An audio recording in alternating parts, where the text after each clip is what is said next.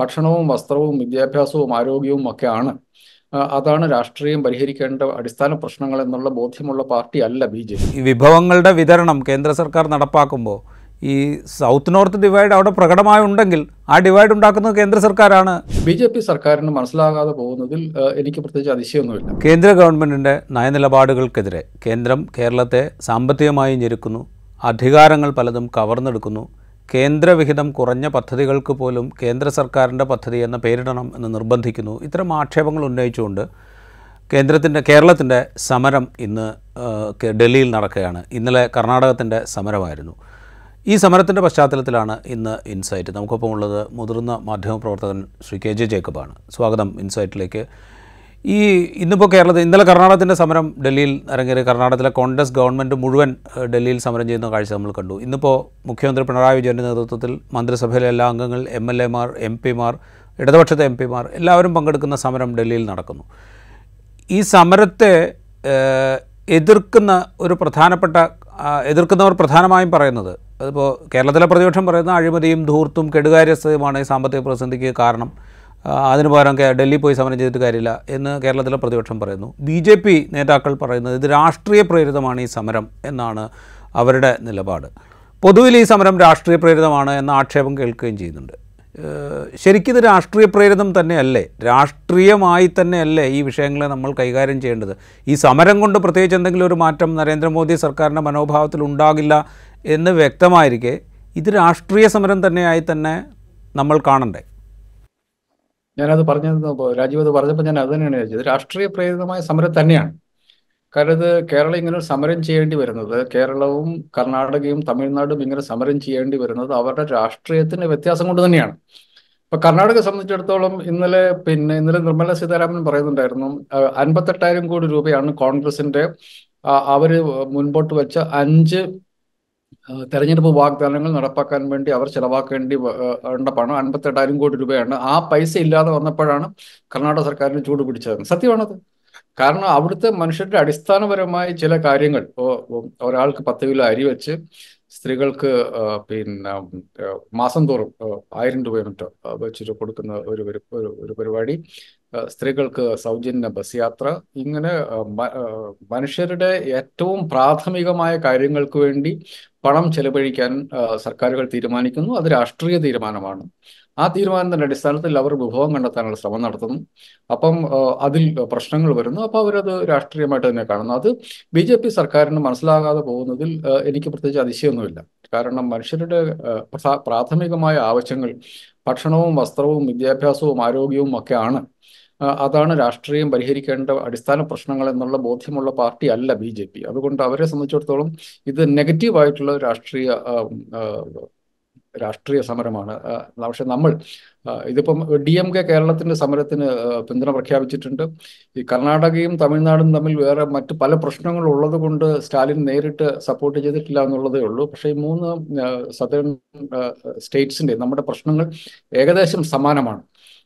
അങ്ങനെ വന്നു കഴിയുമ്പോൾ ഉത്തരേന്ത്യൻ സംസ്ഥാനങ്ങൾക്കില്ലാത്ത കേന്ദ്ര കേന്ദ്രത്തിന് ബാധകമല്ലാത്ത ചില നിയമങ്ങൾ സംസ്ഥാനങ്ങളുടെ കാര്യം വരുമ്പോൾ ഭയങ്കര കണിശമായിട്ട് നടപ്പാക്കുമ്പോൾ ഉണ്ടാകുന്ന പ്രശ്നം. അത് രാഷ്ട്രീയത്തിന്റെ തന്നെ പ്രശ്നമാണ്. നമ്മൾ കണക്കുകളൊക്കെ പതുക്കെ പതുക്കെ നമ്മൾ എനിക്ക് തോന്നുന്നു രാഷ്ട്രീയം മുമ്പോട്ട് പോകുമ്പോൾ നമ്മൾ പറയേണ്ടി വരും. അപ്പൊ ഈ രണ്ട് രാഷ്ട്രീയത്തിന്റെ പ്രശ്നങ്ങൾ തന്നെയാണ്. മനുഷ്യരുടെ അടിസ്ഥാന പ്രശ്നങ്ങൾ പരിഹരിക്കാനുള്ള വലിയ പിന്നെ ശ്രമത്തിൽ ഏർപ്പെട്ടിരിക്കുന്ന സർക്കാരുകൾക്ക് അതിനാവശ്യമായ വിഭവങ്ങൾ കണ്ടെത്താൻ പറ്റാതെ വരുന്നു എന്ന് വരുമ്പോൾ അവർ ഈ വിഭവങ്ങളുടെ പരമാധികാരിയായ കേന്ദ്ര സർക്കാരിനോട് പണം ആവശ്യപ്പെടുന്നു. അതാണ് അതിന്റെ രാഷ്ട്രീയം. അതിനെ രാഷ്ട്രീയ പ്രേരിതമാണ് എങ്കിൽ രാഷ്ട്രീയ രാഷ്ട്രീയ പ്രേരിതമാണ്. തർക്കമൊന്നുമില്ല. ഇന്നലെ ഈ സമരത്തെ നേരിട്ട് പരാമർശിക്കാതെ പ്രധാനമന്ത്രി നയപ്രഖ്യാപനത്തിന്മേലുള്ള നന്ദി പ്രമേയ ചർച്ചയ്ക്ക് മറുപടി പറയുമ്പോൾ ചില കാര്യങ്ങളൊക്കെ പറഞ്ഞിരുന്നു. അതായത് അദ്ദേഹം മുഖ്യമന്ത്രിയായിരിക്കെ ഏത് വിധത്തിലാണ് ഇത്തരം പ്രയാസങ്ങൾ നേരിട്ടത്? എങ്ങനെയാണ് അതിനെ അതിജീവിക്കാൻ ശ്രമിച്ചതെന്നൊക്കെ അദ്ദേഹം വിവരിക്കുന്നത് കേട്ടു. അതിനോടൊപ്പം അദ്ദേഹം പറഞ്ഞത് സൗത്ത് നോർത്ത് ഡിവൈഡ് ഉണ്ടാക്കാൻ ശ്രമിക്കുകയാണ് എന്ന ഗുരുതരമായൊരു ആരോപണവും അദ്ദേഹം ഉന്നയിക്കുകയുണ്ടായി. ഈ നമ്മൾ ഈ വിഭവങ്ങളുടെ വിതരണം കേന്ദ്ര സർക്കാർ നടപ്പാക്കുമ്പോൾ ഈ സൗത്ത് നോർത്ത് ഡിവൈഡ് അവിടെ പ്രകടമായുണ്ടെങ്കിൽ ആ ഡിവൈഡ് ഉണ്ടാക്കുന്നത് കേന്ദ്ര സർക്കാരാണ് എന്ന് പറയേണ്ടി വരില്ലേ? അത് പ്രധാനമന്ത്രി ഓടുന്ന നായിക്ക് ഒരു മുഴുവൻ മുമ്പ് ഏറെ എന്നുള്ള മട്ടിൽ പറഞ്ഞു എന്നുള്ളതേ ഉള്ളൂ. ഈ പ്രശ്നം വളരെ സീരിയസ് ആയിട്ട് മുമ്പോട്ട് വരാൻ വേണ്ടി പോവാണ്. ഇപ്പം ഈ ഡീലിമിറ്റേഷൻ വരുമ്പോൾ ഉണ്ടാകാവുന്ന ഒരു പ്രശ്നത്തെക്കുറിച്ച് നമ്മുടെ രാജ്യത്ത് തലയ്ക്ക് വെളിവുള്ള മനുഷ്യരൊക്കെ സംസാരിച്ചു തുടങ്ങി. അപ്പോൾ തന്നെ കേന്ദ്ര സർക്കാർ എനിക്ക് തോന്നുന്നത് ക്ലാരിഫൈ ചെയ്തിട്ടുണ്ട്. കാരണം ഇപ്പോഴത്തെ പ്രൊപ്പോഷണൽ വ്യത്യാസം വരില്ല.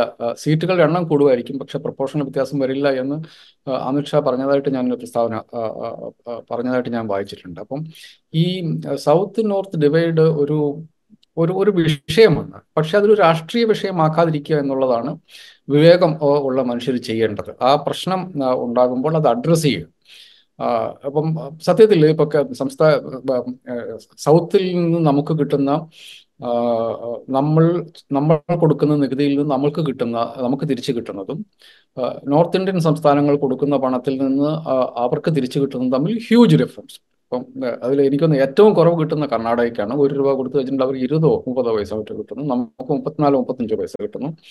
ഉത്തർപ്രദേശിനാകുമ്പോൾ അത് ഒരു രൂപയിൽ കൂടുതലും ബീഹാറിനാകുമ്പോൾ അതിൽ ഏകദേശം രണ്ട് രൂപയുടെ അടുത്തുള്ള. പക്ഷെ സത്യത്തിൽ ഞാൻ ഇതിനെതിരല്ല കേട്ടോ. അതായത് ഉത്തരേന്ത്യൻ സംസ്ഥാന ദക്ഷിണേന്ത്യ എന്ന് പറയുന്ന നമ്മൾ പറയുന്ന സംസ്ഥാനത്തിൽ പ്രോസ്പെരിറ്റി ഉണ്ട് എങ്കിൽ നമ്മൾ ഇവിടെ നിന്ന് കുറച്ച് പണം എടുത്ത് ഉത്തരേന്ത്യൻ സംസ്ഥാനങ്ങൾക്ക് കൊടുക്കുന്നതിൽ വ്യക്തിപരമായിട്ട് എനിക്കതിൽ യാതൊരു അതൃപ്തിയില്ല. അത് അത് ചെയ്യേണ്ടതാണ് എന്നുള്ളത് തന്നെയാണ് എന്റെ അഭിപ്രായം. അതല്ല പ്രശ്നം. ഉത്തരേന്ത്യൻ സംസ്ഥാനങ്ങൾക്ക് പണം കൊടുക്കുന്നു എന്നുള്ളതല്ല പലപ്പോഴും നമ്മുടെ പ്രശ്നം. നമ്മുടെ പ്രശ്നം എന്നുള്ളത് ദക്ഷിണേന്ത്യൻ സംസ്ഥാനങ്ങൾക്ക് അവരുടെ വരുമാനത്തിന്റെ അകത്തു നിന്ന് അവർക്ക് അനുവദനീയമായ രീതിയിൽ പോലും വിഭവങ്ങൾ റേസ് ചെയ്യാനും അതിനനുസരിച്ച് അവരുടെ പിന്നെ അവരുടെ അജണ്ട മുമ്പോട്ട് കൊണ്ടുപോകാനും കേന്ദ്ര സർക്കാർ സമ്മതിക്കുന്നില്ല എന്നുള്ളതാണ്. അതാണ് പ്രശ്നം. ഉത്തരേന്ത്യൻ സംസ്ഥാനങ്ങളിൽ കേന്ദ്ര സർക്കാർ പണം മുടക്കി എത്ര വേണമെങ്കിൽ പണം മുടക്കട്ടെ? എനിക്കതിന് ഒരേ എതിർപ്പുള്ള ഒരാ ഒരാളല്ല ഞാൻ. ഒരു രാജ്യം എന്ന നിലയ്ക്ക് ഉത്തരേന്ത്യൻ സംസ്ഥാനങ്ങളിൽ പണം മുടക്കാൻ കേന്ദ്ര സർക്കാർ മുടക്കുന്നുണ്ടെങ്കിൽ നല്ല കാര്യം. എനിക്കതിനോട് യാതൊരു എതിർപ്പുമില്ല. നമ്മുടെ പ്രശ്നം അതല്ല എന്റെ പ്രശ്നം അതല്ല. ഇപ്പം നമ്മളുടെ ഇപ്പൊ fiscal responsibility and budget management act പ്രകാരം കേരളത്തിന് മൂന്നര ശതമാനം വരെ അതിന്റെ ജി ഡി പിയുടെ കടമെടുക്കാം. ആ കടമെടുക്കാൻ നമ്മൾ അനുവദിക്കുന്നില്ല. കേന്ദ്ര സർക്കാർ ഇൻഫ്രാസ്ട്രക്ചറിന് വേണ്ടി ചിലവാക്കുന്ന പല പണങ്ങളും കടമെടുക്കുന്ന പല പണങ്ങളും അതിന്റെ കടത്തിൽ കൂട്ടാറില്ല. നമ്മുടെ കൂട്ടുന്നു. ഇപ്പൊ കഴിഞ്ഞ ദിവസം ചെന്നൈ മെട്രോയുടെ കാര്യം സ്റ്റാലിൻ പറയണ്ടേ. അതിന് ഏകദേശം മുപ്പത്തേഴായിരം കോടി രൂപ അതിനുവേണ്ടി ചെലവാക്കേണ്ടതുണ്ട്. അതിന്റെ അടുത്ത ഫേസിന് വേണ്ടിയിട്ട്. അതൊരു കേന്ദ്ര സർക്കാർ പ്രോജക്റ്റാണ്. ആ പ്രോജക്റ്റ് കേന്ദ്ര സർക്കാർ പ്രോജക്റ്റാണ് എന്ന് കേന്ദ്ര സർക്കാർ അനുവദിക്കുന്നതിനുള്ള കാലതാമസം വന്നു. അപ്പം ആ പണം കേന്ദ്ര സംസ്ഥാന സർക്കാർ കടമെടുത്ത് ആ പ്രോജക്റ്റിലേക്ക് ഇൻവെസ്റ്റ് ചെയ്തു. അത് സംസ്ഥാനത്തിന് കടവാക്കി മാറ്റി. എന്നിട്ട് സംസ്ഥാനത്തിന് എടുക്കാവുന്ന കടത്തിൽ അത് കുറവ് വരുത്തി. അതായത് നമുക്ക് രണ്ട് മൂന്ന് പ്രശ്നങ്ങളുണ്ട് ഇതിന്റെ അകത്ത്. ഇപ്പം നമ്മൾ ഇതിന്റെ കണക്കെടുത്ത് നോക്കുമ്പോൾ ഉത്തർപ്രദേശിൽ ഏഴ് മെട്രോകളാണ് അവിടെ സംസ്ഥാന സർക്കാർ കേന്ദ്ര സർക്കാർ പണിയുന്നത്. High speed high speed rail rail project. നമ്മുടെ സെമി ഹൈസ്പീഡ് റെയിൽ പ്രോജക്റ്റുകൾ. ഏഴ് പ്രോജക്റ്റുകളാണ് അവിടെ നടപ്പാക്കുന്നത്. അത് മുഴുവൻ കേന്ദ്ര സർക്കാരിന്റെ പണമാണ്. നമുക്ക് സന്തോഷമേ ഉള്ളൂ. നമുക്ക് അതിൽ അഭിപ്രായ വ്യത്യാസമില്ല ഉത്തരേന്ത്യ നന്നാവട്ടെ. പക്ഷേ നമ്മൾ കടമെടുക്കാൻ വേണ്ടി പോകുമ്പം നമുക്ക് ഈ പ്രോജക്റ്റുകൾ തരുന്നില്ല. കേരളിന്റെ നമുക്കും നമ്മൾ ആ പ്രോജക്റ്റിന്റെ കണ്ടു കഴിഞ്ഞാൽ തന്നെ നമുക്ക് ഇത് കേരള ഇന്ത്യയിലാണോ എന്ന് നമുക്ക് സംശയം തോന്നും. കാരണം അറുപത്തിനാലായിരം കോടി രൂപ പ്രോജക്റ്റുള്ള എന്റെ ഓർമ്മയിൽ പറയാണ് അറുപത്തിനാലായിരം കോടി രൂപ മൊത്തം പ്രോജക്റ്റ് കോസ്റ്റ് ഉള്ള കേരളയിൽ പ്രോജക്റ്റിൽ ലാൻഡ് അടക്കം കേന്ദ്ര സർക്കാരിന്റെ ചിലവ് ഏകദേശം മൂവായിരം കോടി രൂപയ്ക്ക് താഴെയാണ് രണ്ടായിരം മൂവായിരം അത്ര ചെറിയ മുതൽ മുടക്കാണ് കേന്ദ്ര സർക്കാരിനുള്ളത്. ആ പ്രോജക്റ്റിന് പോലും നമുക്ക് അനുമതി തരുന്നില്ല. ഉത്തർപ്രദേശിലെ ഏഴ് പ്രോജക്റ്റുകൾ അനുവദിക്കുകയും ചെയ്യുന്നു. ഇതെന്ത് ഇതാണ് അതിനകത്തെ പ്രശ്നം. ഈ ഇങ്ങനെയാണ് ഇവർ സൗത്ത് നോർത്ത് ഡിവൈഡ് ഉണ്ടാക്കുന്നത്. അതല്ലാതെ നമ്മളുടെ നമ്മുടെ രാജ്യത്തിന്റെ കോമ്പോസിറ്റ് ആയിട്ടുള്ള റവന്യൂ വരുമാനത്തിൽ നമ്മുടെ നാട്ടിലെ പിന്നോക്കാവസ്ഥയിലുള്ള മനുഷ്യർക്ക് അവരെ സഹായിക്കാൻ വേണ്ടി അവിടെ ഇൻവെസ്റ്റ്മെന്റ് കേന്ദ്ര സർക്കാർ ഇൻവെസ്റ്റ് ചെയ്യുന്നതിൽ നമുക്കെന്ത് പാട്? ആ, അതിൽ നമുക്ക് സന്തോഷമേ ഉള്ളൂ കാരണം അങ്ങനെ അങ്ങനെ നമുക്ക് വിഭജിച്ച് നോർത്ത് സൗത്ത് എന്ന് വിഭജിച്ച് നമുക്ക് മുമ്പോട്ട് പോകാൻ പറ്റില്ല. പക്ഷെ ഈ താരതമ്യേന പല കാര്യങ്ങളിലും മുൻപോട്ട് പോയിട്ടുള്ള സദേൺ സ്റ്റേറ്റുകൾക്ക് അവരുടെ ലിമിറ്റിന്റെ അകത്തുനിന്ന് അവരുടെ അജണ്ട നടപ്പാക്കാനുള്ള അവരുടെ രാഷ്ട്രീയ അവരുടെ ജനങ്ങളോട് കൊടുത്ത വാഗ്ദാനം നടപ്പാക്കാനുള്ള അനുവാദം കേന്ദ്ര സർക്കാർ കൊടുക്കണ്ടേ? അവിടെയാണ് നമ്മളുടെ പ്രശ്നം. ഇതിന്റെ അകത്ത് വേറൊരു കാര്യം ഞാൻ പലപ്പോഴും ശ്രദ്ധിച്ചിട്ടുള്ള ഒരു കാര്യം. കേരളത്തിലെ പ്രതിപക്ഷവും ബി ജെ പിയും പറഞ്ഞു നടക്കുന്നത് ആ, സർട്ടിഫിക്കറ്റ് കൊടുത്തില്ല ഈ സർട്ടിഫിക്കറ്റ് കൊടുത്തില്ല അതുകൊണ്ട് പണം തടഞ്ഞു വെച്ചു. എന്തൊരു കഷ്ടമാണിത്. ഈ സംസ്ഥാനത്ത് ഇപ്പൊ നമ്മൾ വില്ലേജ് ഓഫീസിൽ നമ്മൾ വരുമാന സർട്ടിഫിക്കറ്റ് മേടിക്കാൻ വേണ്ടി പോകുമ്പോൾ അല്ലെങ്കിൽ എന്ത് റിലേഷൻഷിപ്പ് സർട്ടിഫിക്കറ്റ് മേടിക്കാൻ വേണ്ടി പോകുമ്പോൾ അത് കൊണ്ടുപോവാ ഇത് കൊണ്ടുപോകാന്ന് പറയുന്നത് പോലെയാണോ? അതാ എന്തൊരു മര്യാദക്കെട്ട പരിപാടിയാണ്? കേന്ദ്ര സംസ്ഥാന സർക്കാരുകളുടെ ഇത്തരം ഡോക്യുമെന്ററി ആയിട്ടുള്ള എഫിഷ്യൻസി എന്നുള്ളത് വളരെ പത്തറ്റിക്കാണ് അത് നന്നാകണം നമുക്ക് ആവശ്യപ്പെടാം. ഇപ്പം എന്താണ് ഏതെങ്കിലും ഒരു പ്രോജക്റ്റിന് വേണ്ടി പണം തന്നു കഴിഞ്ഞിട്ടുണ്ടെങ്കിൽ അടുത്തതിന് വേണ്ടി കിട്ടണമെന്നുണ്ടെങ്കിൽ ഈ പേപ്പറുകൾ മുഴുവൻ ഒരു സംസ്ഥാന സർക്കാരല്ലേ? ഇത് ആരുടെയെങ്കിലും വീട്ടിൽ കൊണ്ടുപോകുന്ന പണമല്ലല്ലോ. ഇതിന്റെ അകത്ത് ഏതെങ്കിലും തരത്തിൽ സി എ ജിയുടെ ഒബ്ജക്ഷൻ ഉണ്ട് എങ്കിൽ നമുക്ക് പറയുന്നത് മനസ്സിലാക്കാം. അതല്ലാതെ ഇതിന്റെ മുഴുവൻ അവസാനത്തെ പേപ്പറും കണ്ടു കഴിഞ്ഞിട്ട് ഞാൻ സൈൻ ചെയ്യുള്ളൂ എന്ന് പറയുന്നത് അതൊന്നും രണ്ട് സർക്കാരുകൾ തമ്മിൽ അത് അത് പ്രതിപക്ഷം ഭരിക്കുന്ന സംസ്ഥാനങ്ങൾക്ക് മാത്രമേ പ്രശ്നങ്ങളുള്ളൂ. ബി ജെ പി അതിപ്പം എൻഫോഴ്സ്മെന്റ് ഡയറക്ടറേറ്റിന്റെ അന്വേഷണത്തിന്റെ കാര്യം പറയാം. അഴിമതി പ്രതിപക്ഷ നേതാക്കന്മാർ മാത്രമേ ചെയ്യുന്നുള്ളൂ. ഭരണപക്ഷത്തിന്റെ ഭാഗത്ത് ഒരു അഴിമതി ഇല്ല എന്ന് പറയുന്ന പോലെയാണ്. ഈ പ്രതിപക്ഷ സംസ്ഥാനങ്ങളുടെ കാര്യം വന്നു കഴിയുമ്പോഴത്തേക്കും ഇപ്പൊ ചെന്നൈ മെട്രോയുടെ കാര്യം പറഞ്ഞ് അത് റെക്കഗ്നൈസ് ചെയ്യാൻ വേണ്ടിയിട്ട് വർഷങ്ങൾ എടുക്കുന്നു. അപ്പം സംസ്ഥാന സർക്കാരിന് കടമെടുക്കേണ്ട പണത്തിന്റെ അകത്ത് അത് കുറയുന്നു. ഉത്തർപ്രദേശിന്റെ കാര്യമാകുമ്പോൾ അങ്ങനെ പ്രശ്നമില്ല. കേന്ദ്ര സർക്കാർ നേരിട്ട് നടപ്പാക്കുന്നു. അപ്പൊ ഇത്തരം വളരെ ഡിസ്ക്രിമിനേറ്ററി ആയിട്ടുള്ള കാര്യങ്ങൾ ഇതിന്റെ അകത്ത് ഈ കേരളത്തിലെ അഴിമതി എന്നൊക്കെ പറയുന്നത് ഭയങ്കര വിചിത്രമായിട്ടുള്ള കാര്യമാണ്. കേരളത്തിലെ ധൂർത്ത് എന്ന് പറയുന്നത് മുഖ്യമന്ത്രിയുടെ വീടിന്റെ ചുറ്റുമതിൽ കെട്ടി. പിന്നെ ഒരു കോടി രൂപയുടെ ബസ്സിൽ യാത്ര ചെയ്തു. ഞാൻ പറഞ്ഞത് കഴിമതിയാണെന്ന് കൂട്ടുക. അതൊക്കെ നമ്മൾ ദുർച്ചലവാണെന്ന് കൂട്ടുക. എല്ലാം കൊണ്ട് നൂറ് കോടി രൂപയുടെ കേസേ വരുന്നുള്ളൂ. ഇത് നമ്മൾ നിങ്ങൾ ഈ പറയുന്ന എല്ലാ ധൂർത്തും കൂടെ കൂട്ടിയാൽ നൂറ് കോടി രൂപയ്ക്കകത്ത് വരുന്നതേ ഉള്ളൂ ഈ മുഖ്യമന്ത്രിയുടെ വീട് അതിന്റെ പതിലവിടെ വാങ്ങിയ പശുവിന്റെ അളവ് മുഖ്യമന്ത്രി വീടിന്റെ പെയിന്റ് അടിച്ചത് മുഖ്യമന്ത്രിയുടെ പിന്നെ സ്വിമ്മിംഗ് പൂളിന് ടൈലിട്ടത് ഇതെല്ലാം കൂടെ കൂട്ടും. ഇതെല്ലാം കൂടെ കൂട്ടിയാലും കേരളത്തിലെ ഗവർണർക്ക് വേണ്ടി ചെലവാക്കുന്ന പൈസയുടെ അത്രയല്ല കേരളത്തിലെ ഗവർണർക്ക് വേണ്ടി അവരുടെ അദ്ദേഹത്തിന് കൂടെയുള്ള ഉദ്യോഗസ്ഥന്മാർക്ക് വേണ്ടി മാത്രം യാത്രയ്ക്ക് വേണ്ടി ഒരു കോടി രൂപ മറ്റോ ചെലവാക്കുന്നത് അതെല്ലാം കൂടെ കൂട്ടും. എല്ലാം കൂടെ കൂടിയാൽ നൂറ് കോടി രൂപ. അതല്ല നമ്മുടെ പ്രശ്നം. നമ്മുടെ പ്രശ്നം ആയിരക്കണക്കിന് കോടി രൂപ സംസ്ഥാനത്തിന് ഏതെങ്കിലും വിധത്തിൽ കിട്ടാനുള്ള കേന്ദ്ര സർക്കാരിൽ നിന്ന് കിട്ടാനുള്ള പണം അതല്ലെങ്കിൽ നമുക്ക് സ്വന്തമായിട്ട് റേസ് ചെയ്യാൻ നമ്മുടെ തന്നെ നിയമം അനുവദിക്കുന്ന പണം. ഇത് സമ്മതിച്ചാൽ മതി. ഈ മൂന്നര ശതമാനം കടമെടുക്കാൻ നമ്മൾ സമ്മതിക്കണം. അത് നമ്മുടെ നിയമസഭ പാസ്സാക്കിയതാണ്. അത് വ്യക്തമായും ഭരണഘടനാപരമായി സ്റ്റേറ്റിന്റെ പബ്ലിക് ഡെറ്റ് എന്നുള്ള ഡെറ്റ് എന്നുള്ളത് സംസ്ഥാനങ്ങളുടെ ഭരണഘടനയിൽ ഏഴാം ഷെഡ്യൂളിൽ സംസ്ഥാന ലിസ്റ്റിൽ പെട്ടതാണ്. അതിന്റെ അകത്ത് എന്തിനാണ് കേന്ദ്രം കയറി നിയമനിർമ്മാണം നടത്തുന്നത്? കേന്ദ്ര നിയമനിർമ്മാണം നടത്തിയിട്ട് ആ നിയമനിർമ്മാണം കേന്ദ്രത്തിന് ഓരോ വർഷവും മാറ്റിക്കൊണ്ടിരിക്കുകയാണ്. അഞ്ച് ശതമാനത്തിന് മുകളിലാണ് എല്ലാ വർഷവും കേന്ദ്രത്തിന്റെ ഫിസിക്കൽ ഡെഫിസിറ്റ്. നമ്മുടേത് രണ്ട് പോയിന്റ് നാല് ശതമാനമാണ്. നമുക്ക് മൂന്നര ശതമാനം വരെ പോകാം. ഇത്തരം ഇത്തരം ഡിസ്ക്രിമിനേഷനാണ് നമുക്ക് അംഗീകരിക്കാൻ പറ്റാത്തത്. കർണാടകത്തിന്റെ കാര്യത്തിൽ ഒരു കാര്യം കൂടി ഞാൻ പറയാം. നമ്മളത് ഒരു നേരത്തെ ഒരിക്കൽ ചർച്ച ചെയ്തിട്ടുണ്ട്. കർണാടക സർക്കാർ ഈ എല്ലാ പാവപ്പെട്ടവർക്കും പത്ത് കിലോ അരി വെച്ച് കൊടുക്കും എന്ന് പറഞ്ഞു കഴിഞ്ഞപ്പോൾ ആ അരി അവർ എവിടെ നിന്നാണ് സോഴ്സ് ചെയ്യുക എന്നുള്ളത് കേന്ദ്ര സർക്കാരിന്റെ തന്നെ സംസ്ഥാനങ്ങൾക്ക് കൊടുത്തതിന് ശേഷം സംസ്ഥാനങ്ങൾക്ക് പണം കൊടുത്ത് വാങ്ങാവുന്ന ഒരു ഒരു പൂൾ അരി കൂടി ഉണ്ടായിരുന്നു ആ അരി കണ്ടുവച്ചിട്ടാണ് സംസ്ഥാന കർണാടകത്തിലെ കോൺഗ്രസ്സുകാർ അരി കൊടുക്കാമെന്ന് പറഞ്ഞത്. സർക്കാർ ആ പരിപാടി അങ്ങ് നിർത്തി. അത് അതിനുശേഷം കർണാടകത്തിലെ സപ്- സപ്ലൈസ് മന്ത്രി ഇന്ത്യ മുഴുവൻ കറങ്ങുകയായിരുന്നു അരി കിട്ടാൻ വേണ്ടിയിട്ട്. എനിക്ക് എനിക്ക് ആ വിഷയം കണ്ടപ്പോൾ സത്യത്തിൽ സന്തോഷം തോന്നി. കാരണം ഒരു സംസ്ഥാനത്തെ ഒരു മന്ത്രി അദ്ദേഹത്തിന്റെ നാട്ടിലെ മനുഷ്യർക്ക് അരി കൊടുക്കാൻ വേണ്ടി നാടുകളെ കറങ്ങുന്നു എന്നുള്ളത് ഒരു ഗംഭീര കാര്യമാണ്. പക്ഷെ അങ്ങനെയാണ് കർണാടകത്തിലെ സർക്കാരിന്റെ കർണാടകത്തിലെ കോൺഗ്രസ് സർക്കാരിന്റെ ഒരു തെരഞ്ഞെടുപ്പ് വാഗ്ദാനം പാലിക്കുന്നതിൽ നിന്നും ആ സർക്കാരിനെ തടയാൻ വേണ്ടി കേന്ദ്ര സർക്കാർ ശ്രമിച്ചത്. ഏത് കാര്യത്തിലാണ്? അരിയുടെ കാര്യത്തിലാണ്. ഞാൻ പറഞ്ഞ ഏതെങ്കിലും ഒരു ഒരു തോന്നിയാസം കാണിക്കുന്ന ഒരു വൃത്തിയിൽ കാണിക്കുന്നതിനല്ല. മനുഷ്യർക്ക് അരി കൊടുക്കാൻ വേണ്ടിയിട്ടുള്ള അവരുടെ തെരഞ്ഞെടുപ്പ് വാഗ്ദാനം എന്നുള്ള ഒരു വീട്ടിലേക്ക് പത്ത് കിലോ അരി വെച്ച് കൊടുക്കാമെന്നുള്ള കോൺഗ്രസിന്റെ വാഗ്ദാനം നടപ്പാക്കാൻ കോൺഗ്രസിന് പറ്റാതിരിക്കാൻ വേണ്ടിയിട്ട് പിന്നെ കേന്ദ്ര സർക്കാർ സംസ്ഥാനത്തിൽ വാങ്ങാൻ പറ്റുന്ന അരിയുടെ എത്രയോ കാലമായിട്ട് നിലനിന്നൊരു സിസ്റ്റം ഇതിന്റെ തൊട്ട് തലയാഴ്ച അങ്ങ് നിർത്തലാക്കി. അപ്പൊ ഇങ്ങനെ ദക്ഷിണേന്ത്യൻ സംസ്ഥാനങ്ങളെ ദ്രോഹിക്കുന്ന പരിപാടിയാണ് ഇപ്പൊ നടന്നുകൊണ്ടിരിക്കുന്നത്. ഇതിനെതിരെയാണ് നമ്മൾ സംസാരിക്കേണ്ടത്. ഇനി ഇപ്പൊ ഇതിനകത്ത് ധൂർത്തുണ്ടോ? ഇതിനകത്ത് കെടുകാര്യസ്ഥത ഉണ്ടോ അതൊക്കെ അഡ്രസ്സ് ചെയ്യണം. എനിക്ക് കാര്യത്തിൽ യാതൊരു തർക്കമില്ല അതൊക്കെ ഉണ്ട് എങ്കിൽ സ്പെസിഫിക് ആയിട്ട്. അതല്ല മുഖ്യമന്ത്രിയുടെ വണ്ടി ആ വണ്ടിയിലുള്ള തിരിഞ്ഞ് കറങ്ങുന്ന കസേര പ്ലീസ് ദയവ് ചെയ്ത് അതല്ല വിഷയം. വിഷയം അതിലൊക്കെ വളരെ സീരിയസ് ആയിട്ടുള്ള കാര്യം. ഇത് പറയുമ്പോൾ ഈ കേരളം ഉന്നയിക്കുന്ന കാര്യങ്ങളെ ചൊല്ലി വ്യത്യസ്തമായ വാദങ്ങൾ ബി ജെ പി നേതാക്കളും ബി ജെ പി അനുകൂലിക്കുന്ന സാമ്പത്തിക വിദഗ്ധരും ഒക്കെ പറയുന്നുണ്ട്. ഇപ്പോൾ ജി എസ് ടി നഷ്ടപരിഹാരം ഇത്ര കോടി രൂപ ഞങ്ങൾക്ക് കിട്ടാനുണ്ടായിരുന്നത് കിട്ടിയില്ല. അല്ലെങ്കിൽ കിട്ടിക്കൊണ്ടിരുന്നത് നിന്നുപോയി എന്ന് കേരള സർക്കാർ അവകാശപ്പെടുന്നു. അതിന് പറയുന്ന ന്യായം ജി എസ് ടിയുടെ നഷ്ടപരിഹാരം അഞ്ച് വർഷത്തേക്കായി നിശ്ചയിച്ചിരുന്നു. ആ അഞ്ച് വർഷം കഴിഞ്ഞു. അതുകൊണ്ട് ഇനി നഷ്ടപരിഹാരമില്ല. അത് നേരത്തെ അറിയാവുന്നതാണ്. പിന്നെ എങ്ങനെയാണ് നഷ്ടം എന്ന് നിങ്ങൾ അല്ല കിട്ടുന്നില്ല എന്ന് നിങ്ങൾ പറയും എന്നുള്ളതാണ്. മറ്റൊന്ന് ധനകാര്യ കമ്മീഷൻ അവാർഡ് ചെയ്തതിൽ മാറ്റമുണ്ടായി കുറവുണ്ടായി. അത് ധനകാര്യ കമ്മീഷൻ തീരുമാനിക്കുന്നതാണ്. അതിൽ കേന്ദ്ര സർക്കാരിന് ഇടപെടാനില്ല. മൊത്തം വരുമാനത്തിന്റെ എത്ര വിഹിതം സംസ്ഥാനങ്ങളുമായി പങ്കിടണം എന്നുള്ളത് ധനകാര്യ കമ്മീഷൻ തീരുമാനിക്കുകയും ആ പങ്കിടണമെന്ന് തീരുമാനിച്ച മൊത്തം തുകയിൽ എത്ര എത്രയൊക്കെ ശതമാനം വിവിധ സംസ്ഥാനങ്ങൾക്ക് കൊടുക്കണം എന്നുള്ളത് അവിടുത്തെ വികസന തോത് മനസ്സിലാക്കിക്കൊണ്ട് ധനകാര്യ കമ്മീഷൻ നിശ്ചയിക്കുകയും ചെയ്യുന്നതാണ്. അതിൽ കേന്ദ്ര സർക്കാരിനൊന്നും ചെയ്യാനില്ല. കേരളം ആവശ്യപ്പെടുന്നത് മുഴുവൻ കാലഹരണപ്പെട്ട കാര്യങ്ങളോ അല്ലെങ്കിൽ ചട്ടമനുസരിച്ച് ചെയ്തതിന്റെ അടിസ്ഥാനത്തിൽ ഉണ്ടായ നഷ്ടങ്ങളോ ആണ് എന്ന വാദമാണ് പ്രധാനമായിട്ടും ഈ ബി ജെ പി നേതാക്കളും ബി ജെ പി അനുകൂലിക്കുന്ന സാമ്പത്തിക വിദഗ്ധരും ഒക്കെ ചൂണ്ടിക്കാണിക്കുന്നത്.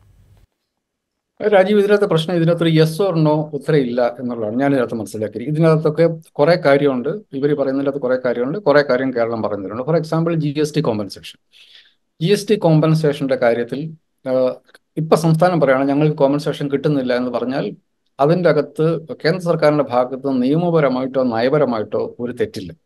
കാരണം അഞ്ച് വർഷത്തേക്കാണ് ജി എസ് ടി കോമ്പൻസേഷൻ എന്നുള്ള കാര്യം നേരത്തെ അംഗീകരിച്ച കാര്യം. അത് കൂട്ടിത്തരണമെന്ന് പല സംസ്ഥാനങ്ങൾ ആവശ്യപ്പെട്ടിട്ടുണ്ടെങ്കിലും അത് നിയമപരമായ യാതൊരു ബാധ്യതയും കേന്ദ്ര സർക്കാരിനില്ല. ഞാൻ മനസ്സിലാക്കുന്നിടത്തോളം ജി എസ് ടി വകുപ്പിനെ പുനഃസംഘടിപ്പിച്ച് കേരളത്തിൽ അത് ആ അഞ്ച് വർഷത്തെ വിൻഡോസിനിടയിൽ ചെയ്യുന്ന കാര്യത്തിൽ കേരളത്തിനും കേരളം കാണിക്കേണ്ട ജാഗ്രത കാണിച്ചിട്ടില്ല എന്നുള്ളതാണ് ഞാൻ മനസ്സിലാക്കുന്നത്. ഇപ്പോഴാണ് നമ്മൾ ഇപ്പം നമ്മൾ കഴിഞ്ഞ വർഷം നോക്കൂ അൻപത്തെട്ടായിരം രൂപ രണ്ടായിരത്തി ഇരുപത്തൊന്ന് ഇരുപത്തിരണ്ടിലുണ്ടായിരുന്ന നമ്മുടെ തനത് വരുമാനം രണ്ടായിരത്തി ഇരുപത്തിരണ്ട് ഇരുപത്തി മൂന്നായപ്പോഴത്തേക്കും എഴുപത്തിരണ്ടായിരം കോടിയായി ഏകദേശം ഇരുപത്തിരണ്ടായിരം കോടി രൂപയുടെ വരവ് കേരളം പോലെ ചെറിയ സംസ്ഥാനത്ത് നികുതി വരുമാനം കൂടിയിട്ടുണ്ട്. അത് ഈ ജി വകുപ്പ് സജീവമായി വരുന്നു എന്നുള്ളതിന്റെതാണ്. പക്ഷെ നമ്മൾ അതല്ല ജി എസ് ടിയുടെ പ്രശ്നം നമ്മൾ കാണേണ്ടത് അവിടെയും ഈ ശത്രുതാ മനോഭാവത്തോട് കൂടി കണ്ടു കഴിഞ്ഞാൽ ഈ ആർഗ്യുമെന്റുകൾ അങ്ങനെ നമുക്ക് അങ്ങനെയല്ല മനുഷ്യർ ഒരു ജനാധിപത്യത്തിൽ കാര്യങ്ങൾ കൊണ്ടു നടക്കുന്നത്. ജി എസ് ടി എന്ന് പറയുന്നത് നമ്മുടെ നാട്ടിലെ അന്ന് വരെ ടാക്സ് എന്നുള്ളത് വിൽപ്പന നികുതി എന്ന് പറയുന്നത് പൂർണമായിട്ടും സംസ്ഥാന സബ്ജക്റ്റായിരുന്നു. നമ്മുടെ ഭരണഘടന അനുസരിച്ച് അതിന്റെ അകത്ത് ഒരു മാറ്റം വരുത്തി നമ്മളൊരു ആധുനിക പിന്നെ ഒരു നികുതി ഘടനയിലേക്ക് മാറുകയാണ് ജി എസ് ടി വരുമ്പം ചെയ്തത്. അപ്പോൾ അതിന്റെ ഭാഗമായിട്ട് വരുന്നത് ഇത് ഇതിന്റെ പ്രധാന പൂളിംഗ് വരുന്നത് സെൻട്രൽ ഗവൺമെന്റിന്റെ കയ്യിലേക്കാണ് വരുന്നത്. പിന്നെ G S T council G S T കൗൺസിലിൽ കേന്ദ്ര സർക്കാരിന് വലിയ വെയിറ്റേജ് സംസ്ഥാനങ്ങൾ പലപ്പോഴും അവരുടെ എല്ലാം ചിതറിക്കിടക്കുന്നത് കൊണ്ടും കേന്ദ്ര സർക്കാരിന്റെ ഒപ്പം നിൽക്കുന്ന സംസ്ഥാനങ്ങൾ കൂടുതലുള്ളത് കൊണ്ടും പലപ്പോഴും കേന്ദ്ര ഭരണകക്ഷിക്കും കേന്ദ്ര സർക്കാരിനും അതിന്റെ അത് വലിയ സേ ഉണ്ട്. അതൊരു അതൊരു ഡെമോക്രാറ്റിക് പ്രോസസ്സാണ് നമ്മൾ അതിനോട് എതിർപ്പ് പറഞ്ഞിട്ട് കാര്യമില്ല. അതൊരു ലെജിറ്റിമേറ്റ് ആയിട്ടുള്ള ഒരു പ്രോസസ്സാണ് അവിടെയൊക്കെ നമ്മൾ കാണേണ്ടത് വലിയ തോതിൽ പണം ജി എസ് ടി വഴി കേന്ദ്ര സർക്കാരിലേക്ക് വരികയും കേന്ദ്ര സർക്കാർ ഈ പണം മുഴുവൻ പൂൾ ചെയ്യുകയും എന്നിട്ട് അവിടെ നിന്ന് സംസ്ഥാനങ്ങൾക്ക് ഈ പണം വിഭജി നീതിയുക്തമായിട്ട് വിഭജിക്കുകയും ചെയ്യുക എന്നുള്ളതാണ് അതിന്റെ പ്രിൻസിപ്പൾ ആ കാര്യത്തിലാണ് പലപ്പോഴും രണ്ട് രണ്ട് കാര്യത്തിൽ കേന്ദ്ര സർക്കാർ വരുത്തുന്ന മര്യാദകേടിനെ കുറിച്ചാണ് ആൾക്കാർ കംപ്ലൈന്റ് ചെയ്യുന്നത്. ഒന്ന് നേരത്തെ ഈ കിട്ടുന്ന കേന്ദ്ര സർക്കാരിന് കിട്ടുന്ന മൊത്തം നികുതിയിൽ നാൽപ്പത്തിരണ്ട് ശതമാനത്തോളം ഇന്ത്യയിലെ സംസ്ഥാനങ്ങൾക്ക് ഉപയോഗിച്ച് കൊടുത്തിരുന്നത്. ഇപ്പം അത് മുപ്പത്തിരണ്ട് ശതമാനമാക്കി മാറ്റി. ഒന്നത്. രണ്ടാമത്തേത് ഈ സംസ്ഥാനങ്ങൾക്ക് വിഭജിക്കേണ്ടതില്ലാത്ത സെസ്സുകളും സർചാർജുകളും അത് നേരത്തെ കേന്ദ്ര സർക്കാരിന്റെ വരുമാനത്തിന്റെ അഞ്ച് ശതമാനമായിരുന്നത് ഇപ്പൊ ഏകദേശം ഇരുപത് ശതമാനത്തോളം ആയിട്ടുണ്ട്. എന്ന് വെച്ചാൽ കേന്ദ്ര സർക്കാർ സംസ്ഥാനങ്ങൾക്ക് വിഭജിക്കേണ്ടാത്ത വിധത്തിൽ വലിയ തോതിൽ പണം നാട്ടുകാരുടെ അടുത്ത് നിന്ന് പിരിക്കുന്നു എന്നുള്ളതാണ്. അപ്പൊ ഇതിന്റെ അകത്ത് കേന്ദ്ര സർക്കാർ എന്നിട്ട് എന്നിട്ട് ഈ പണം ഏതെങ്കിലും വിധത്തിൽ സംസ്ഥാന സർക്കാരുകൾ കൂടുതൽ അതിന് മുഴുവൻ അതിന്റെ മുഴുവൻ നോംസ് നിശ്ചയിക്കുന്നത് അപ്പോൾ കേന്ദ്ര സർക്കാർ പദ്ധതികൾ നിശ്ചയിക്കുമ്പോൾ അതിന്റെ നോംസ് നിശ്ചയിക്കുന്നത് കേന്ദ്ര സർക്കാരിന്റെ ഇഷ്ടത്തിനനുസരിച്ചാണ്. ഇപ്പൊ കഴിഞ്ഞ ദിവസം ഞാൻ അത് എവിടെയോ വായിച്ചു. അതായത് വിദ്യാഭ്യാസത്തിന് വേണ്ടി അടിസ്ഥാന സൗകര്യം വികസിപ്പിക്കാൻ വേണ്ടി പിന്നെ പണം മുടക്കാൻ വേണ്ടി കേന്ദ്ര സർക്കാർ ഒരു പ്രോജക്റ്റ് പ്രഖ്യാപിച്ചാൽ ഇപ്പം പ്രൈമറി സ്കൂളുകൾ ഉണ്ടാക്കാൻ വേണ്ടിയിട്ട് കേന്ദ്ര സർക്കാർ ഈക്വൽ ഷെയർ വെച്ച് പതിനായിരം കോടി രൂപ കൊടുക്കുന്നു കൂട്ടിക്കും കേരളത്തിന് അത് ആ പൈസ ആവശ്യമില്ല. അപ്പൊ കേരളം കേന്ദ്ര സർക്കാർ പറയുകയാണ് സംസ്ഥാനങ്ങൾ ആയിരം കോടി രൂപ കേന്ദ്രം തരും ആയിരം കോടി രൂപ സംസ്ഥാനങ്ങളും മുടക്കും. എന്ന് പറഞ്ഞാൽ കേരളത്തിന് അതിന്റെ ആവശ്യമില്ല. പ്രൈമറി സ്കൂൾ ഉണ്ടാക്കാൻ വേണ്ടി. നമുക്കൊരു ആയിരം കോടി രൂപ നമുക്ക് രണ്ടായിരം കോടി രൂപ കിട്ടും. പക്ഷെ നമുക്ക് ആ രണ്ടായിരം കോടി രൂപ കൊടുത്ത് നമുക്ക് പ്രൈമറി സ്കൂൾ ഉണ്ടാക്കേണ്ട ആവശ്യമില്ല. പക്ഷെ ഉത്തർപ്രദേശിന് അതിന്റെ ആവശ്യമുണ്ട്. അപ്പോൾ ഉത്തർപ്രദേശിന് അഡ്വാന്റേജ് എന്ന് വെച്ചിട്ടുണ്ടെങ്കിൽ അവർക്ക് ആയിരം കോടി രൂപ കൊടുത്ത് രണ്ടായിരം കോടി രൂപ കിട്ടും. നമുക്ക് ആ രണ്ടായിരം കോടി രൂപ പോകും. നമുക്ക് അതിന്റെ ആവശ്യമില്ല. അതേസമയം നമ്മൾ വിദ്യാഭ്യാസത്തിന്റെ കാര്യത്തിൽ ഇപ്പൊ നമുക്ക് നമ്മുടെ നമ്മളുടെ അഞ്ച് ലക്ഷത്തിൽ വരുന്ന സംസ്ഥാന സർക്കാർ ജീവനക്കാരിൽ മൂന്ന് ലക്ഷത്തിലധികം വരുന്നത് ഈ ആരോഗ്യ വകുപ്പും വിദ്യാഭ്യാസ വകുപ്പ് രണ്ട് വകുപ്പിലാണ്. ഇതിന്റെ അകത്തുള്ള മനുഷ്യരെ വർക്ക് കൊടുക്കുന്ന ശമ്പളം റവന്യൂ ചെലവാണ് എന്ന് പറയുന്നു. അതേസമയം നമ്മൾ അതിനുവേണ്ടി വിദ്യാഭ്യാസ രംഗത്തും ആരോഗ്യത്തിലും നടത്തുന്ന ഇൻവെസ്റ്റ്മെന്റ് ഇൻഫ്രാസ്ട്രക്ചർ ഇൻവെസ്റ്റ്മെന്റ് ആയിട്ട് അവർ കണക്കാക്കുന്നുണ്ട് അപ്പൊ ഇങ്ങനെ പലതരത്തിലുള്ള നോ കേന്ദ്ര സർക്കാർ പണത്തിന്റെ പുറത്തുള്ള നമ്മുടെ നാടിന്റെ നാടിന്റെ നികുതി വരുമാനത്തിന്റെ കസ്റ്റോഡിയനായിരിക്കുകയും ആ എന്നിട്ട് സൗത്ത് സതേൺ ഇന്ത്യൻ സംസ്ഥാനങ്ങൾക്ക് ബാധകമല്ലാത്ത വിധത്തിൽ അവർക്ക് ഒരു തരത്തിലുള്ള ആനുകൂല്യങ്ങൾ കിട്ടാത്ത വിധത്തിൽ ഈ പണം വിതരണം ചെയ്യപ്പെടുകയും ചെയ്യുന്നു എന്നുള്ളതൊരു വസ്തുതയാണ്. കേരളത്തിലും തമിഴ്നാട്ടിലും കർണാടകത്തിലും നമ്മളുടെ പ്രധാന നമ്മളുടെ ഏകദേശം എഴുപത് എൺപത് ശതമാനത്തോളം നമ്മളുടെ വരുമാനം കൊണ്ടാണ് നമ്മൾ ജീവിക്കുന്നത്. ഈ കേന്ദ്ര സർക്കാർ ഈ കിടന്ന് ബഹളം വെക്കാൻ വേണ്ടിയിട്ട് നമ്മുടെ ഓൺ റവന്യൂ ആണ് നമ്മുടെ ഏറ്റവും വലിയ റവന്യൂ അതേസമയം അത് ഉത്തർപ്രദേശും ബീഹാറും ആകുമ്പോഴത്തേക്കും അത് മുപ്പത് നാൽപ്പത് ശതമാനമായിട്ട് കുറയുകയാണ്. ബാക്കി മുഴുവൻ കേന്ദ്ര സർക്കാരിന്റെ പണം കൊണ്ടാണ് ആ സംസ്ഥാനങ്ങൾ മുമ്പോട്ട് പോകുന്നത്. എന്നിട്ട് എന്നിട്ട് രാഷ്ട്രീയമായിട്ട് പറഞ്ഞു കഴിയുമ്പം നോക്കൂ അവിടെ വലിയ മുതൽ അവിടെ വലിയ റോഡുകൾ വരുന്നു വലിയ പാലങ്ങൾ വരുന്നു വലിയ സന്തോഷമുള്ള കാര്യമാണ്. നമ്മളെ അതെടുക്കാൻ അനുവദിക്കാമെന്നേ നമ്മൾ പറയുന്നുള്ളൂ. നിങ്ങൾ കൊടുക്കുക ഉത്തർപ്രദേശിനെ സംബന്ധിച്ചിടത്തോളം ഇപ്പം ഉത്തർപ്രദേശിന്റെ കേരളത്തിന്റെ ഓൺ റവന്യൂ എന്ന് പറയുന്നത് എഴുപത്തിരണ്ടായിരം കോടി രൂപയാണ്. ഉത്തർപ്രദേശിന്റെ ഇരുപത് രണ്ട് ലക്ഷത്തി ഇരുപതിനായിരം. എന്ന് വെച്ചാൽ നമ്മൾ ഏകദേശം മൂന്നിരട്ടി. നമ്മുടെ നമ്മുടെ ജനസംഖ്യയുടെ ആറിരട്ടി വരും ഉത്തർപ്രദേശിന്റെ ജനസംഖ്യ. അതിൽ കൂടുതലുണ്ടെങ്കിലേ അപ്പം ആ അത്രയും വലിയ മൂന്ന് ആറിരട്ടിയുള്ള ജനസംഖ്യയുള്ള സംസ്ഥാനത്തിന്റെ റവന്യൂ വരുമാനം നമ്മുടെ മൂന്നിരട്ടിയേ ഉള്ളൂ. അപ്പോൾ അവരുടെ വരുമാനം അത്രയേ ഉള്ളൂ. അതുകൊണ്ട് അവർക്ക് കേന്ദ്ര സർക്കാർ പണം കൂടുതൽ കൊടുക്കട്ടെ. അതിന് എനിക്ക് അഭിപ്രായ വ്യത്യാസമില്ല. പക്ഷെ നമ്മൾ പണം റേസ് ചെയ്യാൻ നമ്മളെ സമ്മതിക്കുക. അപ്പം നമ്മൾ പണം എടുക്കുമ്പോഴത്തേക്ക് ഇവിടെ ധൂർത്താണ്? ഇവിടെ ശ്രീലങ്കയാകും. എന്ന് പറയുന്നുള്ള ഒരു മണ്ടൻ വർത്തമാനം കൊണ്ട് കേരളത്തിന്റെ മാധ്യമങ്ങളും ഈ പ്രതിപക്ഷങ്ങളും അതാണ് അതിന്റെ അകത്ത് നമുക്ക് അംഗീകരിക്കാൻ പറ്റാത്തത്. ഞാനിപ്പോൾ കഴിഞ്ഞ ദിവസം കണ്ടു പിന്നെ വി. ഡി. സതീശന്റെ പ്രസ്താവന. കേരളം സമരം ചെയ്യാൻ വേണ്ടി പോകുന്നു പറഞ്ഞു പ്രതിപക്ഷ നേതാവ് വി. ഡി. സതീശൻ പറഞ്ഞു കേരളത്തിന് കെടു- കെടുകാര്യസ്ഥത മൂലമാണ് എന്ന് പറയും അപ്പൊ കർണാടകത്തിൽ എങ്ങനെയാണ് കെടുകാര്യസ്ഥത കാരണമാണ് അവർ സമരം ചെയ്യുന്നത് ഇത് കണക്കുകളുടെ അടിസ്ഥാനത്തിൽ നമ്മൾ സംസാരിക്കേണ്ടത്. എന്ത് കെടുകാര്യസ്ഥതയെക്കുറിച്ച് എന്ത് പിന്നെ ധൂർത്തിനെ കുറിച്ചാണ് ഇവർ പറയുന്നത്. അഴിമതി ധൂർത്ത് വല്ല കാര്യമുണ്ട്. ഇതിനകത്ത് എല്ലാം ഞാൻ പറയുന്നത് എല്ലാം കൂടെ കൂടി നിങ്ങൾ എടുക്കും. എത്ര കോടി രൂപ വരും? നമ്മുടെ നമ്മുടെ നമ്മുടെ പ്രശ്നം എവിടെയാണ്? നമ്മുടെ പ്രശ്നം അതിലും കൂടും അതിലും വലുതാണ്. നമുക്ക് കിട്ടേണ്ട ന്യായമായി കിട്ടേണ്ട നമുക്ക് റേസ് ചെയ്യാൻ പറ്റുന്ന വിഭവങ്ങളുടെ പുറത്തുള്ള അവകാശത്തിന്റെ പുറത്തുള്ള വളരെ ഫണ്ടമെന്റൽ ആയിട്ടുള്ള കാര്യങ്ങളെ കുറിച്ചാണ് നമ്മൾ സംസാരിച്ചുകൊണ്ടിരിക്കുന്നത്. അന്നേരം പിന്നെ മുഖ്യമന്ത്രി കറങ്ങുന്ന കസേര യാത്ര ചെയ്തെന്നൊക്കെ പറയുന്നത് അതൊന്നും ഒരു സിവിലൈസ്ഡ് ആയിട്ടുള്ള ഒരു സൊസൈറ്റിയിൽ മുമ്പോട്ട് വെക്കാൻ പറ്റുന്ന വാദമായിട്ട് എനിക്ക് തോന്നിയിട്ടില്ല. അതിനേക്കാളും കൂടുതൽ ഫണ്ടമെന്റൽ ആണ്. അതിനേക്കാൾ കൂടുതൽ റിപ്പബ്ലിക്കൻ ആർഗ്യുമെന്റ് ആണ് നമ്മൾ മുമ്പോട്ട് വെക്കുന്നത്. നമ്മൾക്ക് നമ്മളൊക്കെ നമ്മളൊക്കെ നമ്മുടെ ഭരണഘടന അനുവദിച്ചു തന്നിട്ടുള്ള അവകാശങ്ങൾക്കുള്ളിൽ ജീവിക്കാനുള്ള അർഹത നമുക്കുണ്ട് എന്നുള്ള വളരെ അടിസ്ഥാനപരമായിട്ടുള്ള രാഷ്ട്രീയ മുദ്രാവാക്യം തന്നെയാണ് നമ്മൾ മുമ്പോട്ട് വെക്കുന്നത്. ഈ ഇതിൽ നമുക്ക് തോൽക്കാൻ പറ്റില്ല. ഈ സമരത്തിൽ നമുക്ക് നമ്മൾ തോൽക്കുക എന്ന് പറഞ്ഞാൽ നമ്മുടെ ജനാധിപത്യ അവകാശങ്ങൾ നമ്മൾ ഇല്ലാണ്ടാക്കുക എന്നുള്ളതാണ് അർത്ഥം. ഇത് നേതാക്കന്മാർ തമ്മിലുള്ള കുടുപ്പ കുടുപ്പകയോ രാഷ്ട്രീയ വൈരാഗ്യത്തിനോ പ്രശ്നമല്ല. ഒരു രാജ്യം ഇപ്പം നമ്മുടെ ഉത്തരേന്ത്യൻ സംസ്ഥാനങ്ങൾക്ക് അവർക്കൊരു പ്രശ്നമുണ്ടെങ്കിൽ അവർ നമ്മളെ പോലെ ആകാൻ വേണ്ടിയിട്ടാണ് ശ്രമിക്കേണ്ടത്. അല്ലാണ്ട് നമ്മളെ ഉത്തരേന്ത്യൻ സംസ്ഥാനങ്ങളുടെ അവസ്ഥയിലോട്ട് ഏഹ്, താഴെയിടുക അല്ല വേണ്ടത്. അവരെ ഉയർത്തിക്കൊണ്ട് വരാനുള്ള ശ്രമം. അതിന്റെ അതിന്റെ ആ പ്രോസസ്സിൽ സൗത്ത് ഇന്ത്യൻ സംസ്ഥാനങ്ങളെ ഇല്ലാണ്ടാക്കി കളയാം എന്നാണ് കേന്ദ്ര സർക്കാരിന്റെ ഉം, താല്പര്യമെങ്കിൽ അത് രാഷ്ട്രീയപരമായ ഒരു സമരം തന്നെയാണ്. നമ്മളതിന് ഡിവൈഡ് എന്ന നിലയ്ക്കല്ല അതിനെ കാണുന്നത് അതിലെന്തിനാ ഡിവൈഡ് എന്തിനാണ്? അഭിപ്രായ ജനാധിപത്യത്തിൽ അഭിപ്രായ വ്യത്യാസങ്ങൾ മനുഷ്യർ പറയുന്നത് അതിന്റെ അർത്ഥം വിഭജനം എന്നാണ്. അതൊക്കെ അതൊക്കെ മുഖ്യ അതൊക്കെ പ്രധാനമന്ത്രി സംസാരിക്കുന്നത് അക്ഷരാർത്ഥത്തിൽ പറഞ്ഞാൽ രാജ്യദ്രോഹപരമായ സ്റ്റേറ്റ്മെന്റ് ആണ് സർ മനുഷ്യരുടെ അഭിപ്രായ വ്യത്യാസം പറയുക എന്ന് പറഞ്ഞാൽ അത് ജനാധിപത്യത്തിൽ വളരെ കൃത്യമായിട്ടുള്ള ഒരു മനുഷ്യരുടേത്. അങ്ങനെ മനുഷ്യർ അഭിപ്രായ വ്യത്യാസം പറയുമ്പോൾ അത് വിഭജനത്തെക്കുറിച്ച് സംസാരിക്കുകയാണ് എന്ന് പറയുന്നതാണ് സത്യത്തിൽ മര്യാദ ജനാധിപത്യ വിരുദ്ധമായ നടപടി. അത് ഇത്തരം കാര്യങ്ങളെ ജനാധിപത്യത്തിന്റെ സ്പിരിറ്റിൽ കൈകാര്യം ചെയ്യുകയാണ് വേണ്ടത്. ആരെങ്കിലും ഒരാൾ അനീതിയെക്കുറിച്ച് പറഞ്ഞു കഴിയുമ്പോൾ അതിനെയൊക്കെ തീവ്രവാദമാണെന്നും വിഭജനമാണോ എന്ന് പറഞ്ഞു എന്ന് പറഞ്ഞിട്ട് ചാപ്പ കുത്തുക എന്നുള്ളത് വളരെ ടിപ്പിക്കലായിട്ടുള്ള ഒരു ഫാഷിസ്റ്റ് തന്ത്രമാണ്. നമ്മൾ ജനാധിപത്യപരമായ രീതിയിൽ കൂടി തന്നെ അതിനെ നേരിടേണ്ടി വരും എന്നുള്ളതാണ് എനിക്ക് തോന്നുന്നത്. അവസാനം ഒരു കാര്യം കൂടി. നമ്മളിപ്പോൾ പ്രധാനമായും ഉന്നയിക്കുന്നത് ഈ പറയുന്ന ഇമ്മീഡിയറ്റ് ആയിട്ടുള്ള സാമ്പത്തികമായ നിയന്ത്രണങ്ങൾ വിഭവസമാഹരണത്തിന് ഏർപ്പെടുത്തിയിരിക്കുന്ന വിലക്കുകൾ ഒരു തടി പോലും മുന്നോട്ട് കൊണ്ടുപോകാൻ പറ്റാത്ത വിധത്തിൽ നമ്മളെ ഞെരുക്കുന്ന നടപടികൾ. ഇതിനെയൊക്കെ ആണെങ്കിൽ പോലും അധികാര കേന്ദ്രീകരണം ഫെഡറൽ സമ്പ്രദായത്തിലുള്ള കടന്നുകയറ്റം സംസ്ഥാന അധികാരത്തിന്റെ പരിധിയിൽ വരുന്ന വിഷയങ്ങളിലേക്ക് കടന്നു കയറിക്കൊണ്ട് നിയമ നിർമ്മാണമടക്കം നടത്തുന്ന കേന്ദ്ര സർക്കാർ ഇത്തരം കുറച്ചുകൂടെ വിശാലമായ കാര്യങ്ങളിലേക്ക് കൂടെ വ്യാപിക്കുന്നതായി ഈ സമരം മാറേണ്ടതല്ലേ? എക്സാക്ട്ലി ഞാൻ അതാണ് പറഞ്ഞത് രാജീവ്. നമ്മൾ ഇതിനെ ഈ കൊച്ച് ചെറിയ പൈസയുടെ പ്രശ്നമല്ല.